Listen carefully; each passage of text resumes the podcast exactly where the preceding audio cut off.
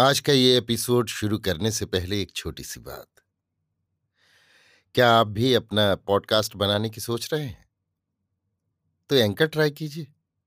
ये पॉडकास्ट बनाने का सबसे आसान तरीका है। नंबर 1, ये फ्री है। नंबर 2, इसमें कई सारे ऐसे टूल्स हैं जो आपको अपने फ़ोन और कंप्यूटर पर रिकॉर्ड और एडिट करने की फैसिलिटी देते हैं। नंबर 3, आप अपने पॉडकास्ट को डिस्ट्रीब्यूट भी कर सकते हैं, जिससे इसे स्पॉटिफाई और दूसरे प्लेटफॉर्म पर सुना जा सके। तो डाउनलोड कीजिए फ्री एंकर ऐप या विजिट कीजिए anchor.fm पर अपना पॉडकास्ट स्टार्ट करने के लिए।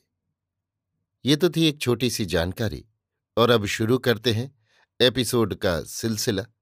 तो आज के एपिसोड में लीजिए सुनिए आचार्य चतुर्सेन शास्त्री के लिखे उपन्यास सोमनाथ के 123वें भाग उपसंहार को मेरी यानी समीर गोस्वामी की आवाज में। और खुदा का बंदा महमूद और महमूद की बंदनी शोभना तारों की छाया में साड़नी पर सवार हो सुरसागर से एकाकी विविध वन पर्वत उपत्यकाएं नद नदी सरोवर जन जनपद पार करते हुए लाहौर की राह पर जा रहे थे।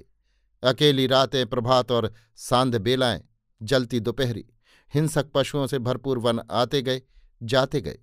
17 बार वो विजेता तलवारों की छाया में इसी राह आया था, आग और कहर बरसाता हुआ, और आज वो जा रहा था एक औरत के आंचल की छाया में। लाहौर पहुंचकर उसने औलिया अली बीन उस्मान अलहजबीसी की दरगाह में जाकर चौखट चूमी। चारों ओर बिखरे हुए उसके सिपाही योद्धा से फैसलार मंत्री भी आ जुटे। महमूद ने सबके साथ सफ़ बांधकर नमाज पढ़ी, सब अहवाल औलिया को सुनाया। सुनकर औलिया ने कहा, महमूद अब तू उस औरत से बात कर। और महमूद ने औलिया के समक्ष शोभना से दिल खोलकर बात की। शोभना ने कहा, मैं शोभना हूँ, चौला देवी नहीं। मैंने अमीर के वफादार से पैसालार को कत्ल किया और अमीर को धोखा दिया है। अब शाह गजनी जो सज़ा मुनासिब समझे मुझे दें। शोभना ने धीरे धीरे सब हकीकत खोलकर सत्य सत्य सुना दी।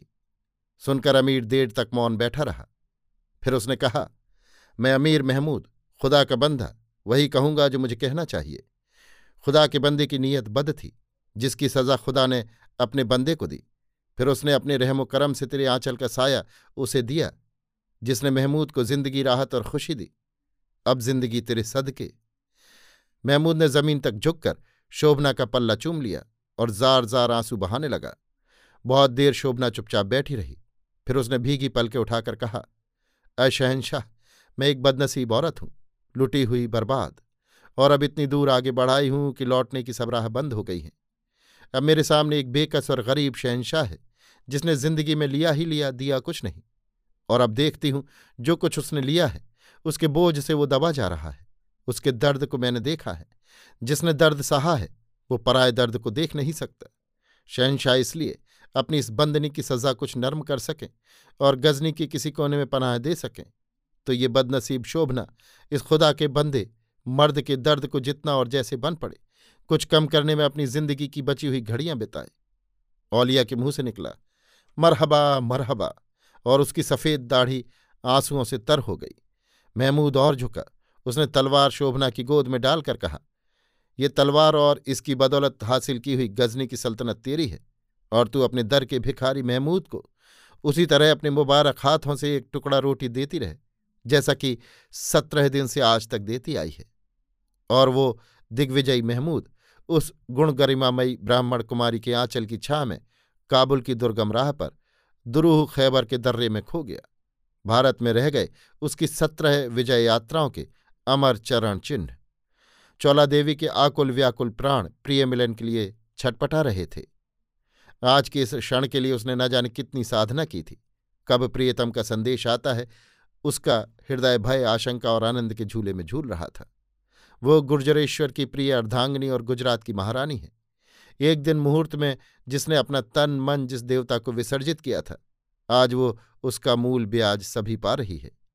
महाराज भीमदेव का सुंदर श्याम स्वरूप, वज्रगात नासिका का उठाव, विशाल नेत्र, सौम्य मुख मुद्रा, मधुर मुस्कान उसके मानस नेत्रों में शत सहस्त्र रूप धारण कर उसके रक्त की प्रत्येक बूंद में नृत्य की वासना उत्पन्न कर रहा था।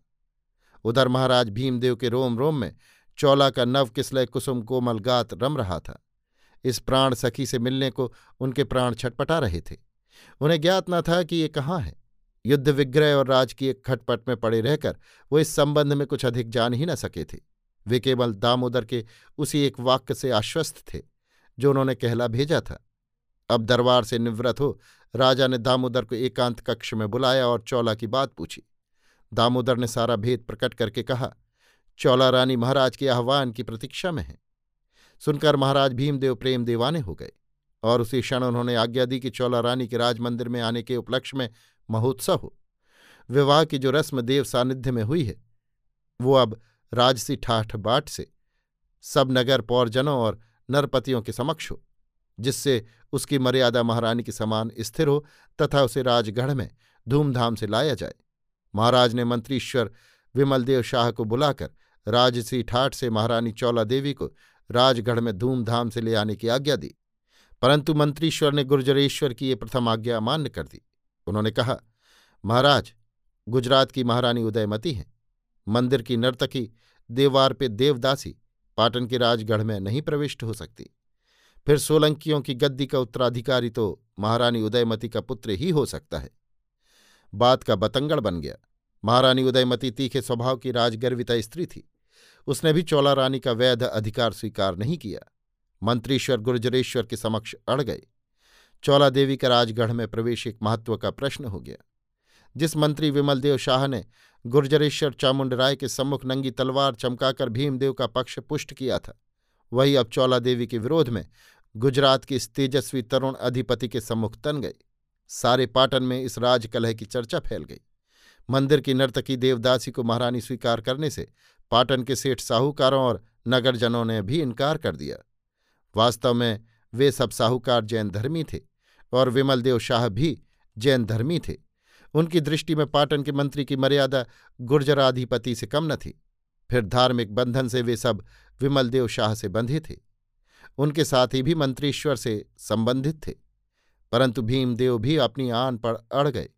भीमदेव का व्यक्तित्व साधारण न था।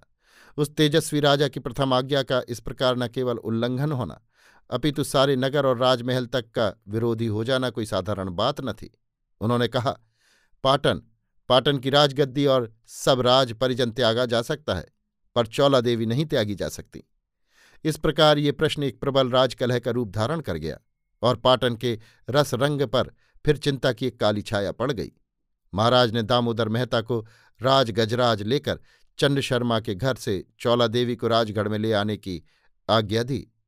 दामोदर मेहता राजाज्ञा मानकर गजराज ले चौला रानी की सेवा में उपस्थित हुए। सब विवाद चौला ने भी सुना। उसका संपूर्ण आत्मसम्मान आहत हो गया, परंतु न उसने एक बूंद आंसू गिराया, न मुँह से एक शब्द कहा। राजकलह के महत्व को उसने समझ लिया और दृढ़ संकल्प की सात्विक भावना से उसके नेत्रों में नई दीप्त भर गई। दामो मेहता ने चौला देवी को राजगढ़ चलने का निवेदन किया। महाराज ने राजगजराज सवारी को भेजा है ये भी कहा। चौला देवी ने सुनहरी झूल और मोतियों की झालरों से सुसज्जित अंबारी पर दिग्गज के समान विशाल राज गजराज पर एक दृष्टि डाली। एक स्मित रेखा उसके अधरों पर फैल गई। उसने धीरे से कहा, मंत्रीश्वर, महाराज श्री के बिना सूना राज गजराज सुशोभित नहीं है। प्रणाम सहित मेरा ये निवेदन गुर्जरेश्वर के चरणों में निवेदन कर दीजिए। दामो मेहता चौला देवी के मर्म को समझ गए। वो चौला देवी को प्रणाम कर लौट गए। सूना गजराज लौटा देखकर और चौला देवी का मार्मिक संदेश सुनकर महाराज भीमदेव लज्जित हो अविलंब गजराज पर बैठ स्वयं चंद्र शर्मा के घर पर चौला देवी को राजगढ़ ले आने के लिए जा पहुंचे। चौला देवी ने गुर्जरेश्वर की विधिवत पूजा की। राजगढ़ चलने का प्रसंग आने पर कहा, महाराज आपके नेह से मैं संपन्न हूँ। राजगढ़ जाने का मुझे मोह नहीं, आपसे मैं दूर नहीं। राजमर्यादा की भी एक सत्ता है, गुर्जरेश्वर को उसका विचार करना होगा। फिर नेह किया है तो टीस भी होगी, पीर भी होगी। अब टीस की पीर से महामहिम गुर्जरेश्वर भी यदि साधारण पुरुष की भांति कातर हो अपना मनोदारिद्र्य प्रकट करेंगे तो फिर सोलंकी कुल की आन क्या रहेगी। महाराज ने भर्राए कंठ से कहा, प्रिय, सोलंकी कुल की आन रखने की शक्ति मुझ में नहीं है। राजगढ़ नहीं तो जहाँ जी चाहे मुझे ले चलो। मुझे न राजगढ़ का मोह है न राज्य का, केवल एक स्त्री का मोह है। चोला के होठों में हास और आंखों में मोती थे। वो आगे बढ़कर महाराज के वक्ष से आ लगी। देर तक निस्तब्धता रही। किसी अचिंत्य मूक भाषा में दोनों के हृदय एक दूसरे को समझते समझाते रहे। फिर चौला ने कहा, महाराज गुर्जरेश्वर से मेरी एक विनय है। कहो प्रिय। गुजरात के नाथ भगवान सोमनाथ हैं। अभी तक वे अंतर्धान हैं, दैत्य वे दलन कर चुके, अब उनका प्राकट्य होना चाहिए। एक क्षण भी गुजरात को देव रक्षण से रहित न रहना चाहिए। देवपट्टन में चलकर अविलंब देव प्रतिष्ठा होनी चाहिए। तो प्रिय चलो, मेरा राज गजराज उपस्थित है ही। मैं इसी क्षण खड़ी सवारी देवपट्टन को प्रस्थान करता हूं। महाराज की कीर्ति अमर हो। मेरा एक अनुरोध भी है महाराज। वो भी कहो। गुर्जरेश्वर के शुभ प्रस्थान के समय मंगल मुहूर्त के लिए स्वर्ण कलश में तीर्थोदकले नगर की कोई कुमारी का नगर द्वार पर खड़ी हो, ऐसी प्रथा है तो महाराज वो प्रतिष्ठा मुझ दासी को प्रदान की जाए। भीमदेव का हृदय हाहाकार कर उठा। उन्होंने आंसुओं से गीली आंखों से चौला की ओर देखकर कहा, जैसी तुम्हारी इच्छा प्रिय। तुमने अब जीवन को विसर्जन में लेकर ही लिया तो अब कहने को क्या रह गया। उन्होंने उसी क्षण देवपट्टन को प्रस्थान करने की आज्ञा दे दी। सहस्त्र वेदज्ञ ब्राह्मणों के सानिध्य में विधिवत देवपट्टन में नवीन लिंग की स्थापना हुई, प्राण प्रतिष्ठा की गई। गगन राशि को भरुकच्छ से बुलाकर पाशुपत आमनाय के अधिष्ठाता का पद प्रदान किया गया। शत सहस्त्र कंठों से एक बार फिर जय सोमनाथ की ध्वनि घोषित हुई और चौला देवी के चरणों ने रत्नगृह के सभा मंडप में एक बार फिर देव सानिध्य में नृत्य किया। और राज गजराज पर आरोहण के पूर्व जब गुर्जरेश्वर ने चौला के सम्मुख जाकर वाष्पावरुद्ध कंठ से कहा, तो प्रिय अब विदा प्रियतम, उसने अपनी मृणाल कोमल भुजवल्लरी गुर्जरेश्वर के कंठ में डाल दी। गुर्जरेश्वर चले गए और चौला देवी वहीं भूमि पर जहां महाराज भीमदेव के चरण थे, अपना वक्ष रखे सिसकती पड़ी रह गई। अभी आप सुन रहे थे आचार्य चतुर्सेन शास्त्री के लिखे उपन्यास सोमनाथ के 123वें और अंतिम भाग उपसंहार को मेरी यानी समीर गोस्वामी की आवाज में।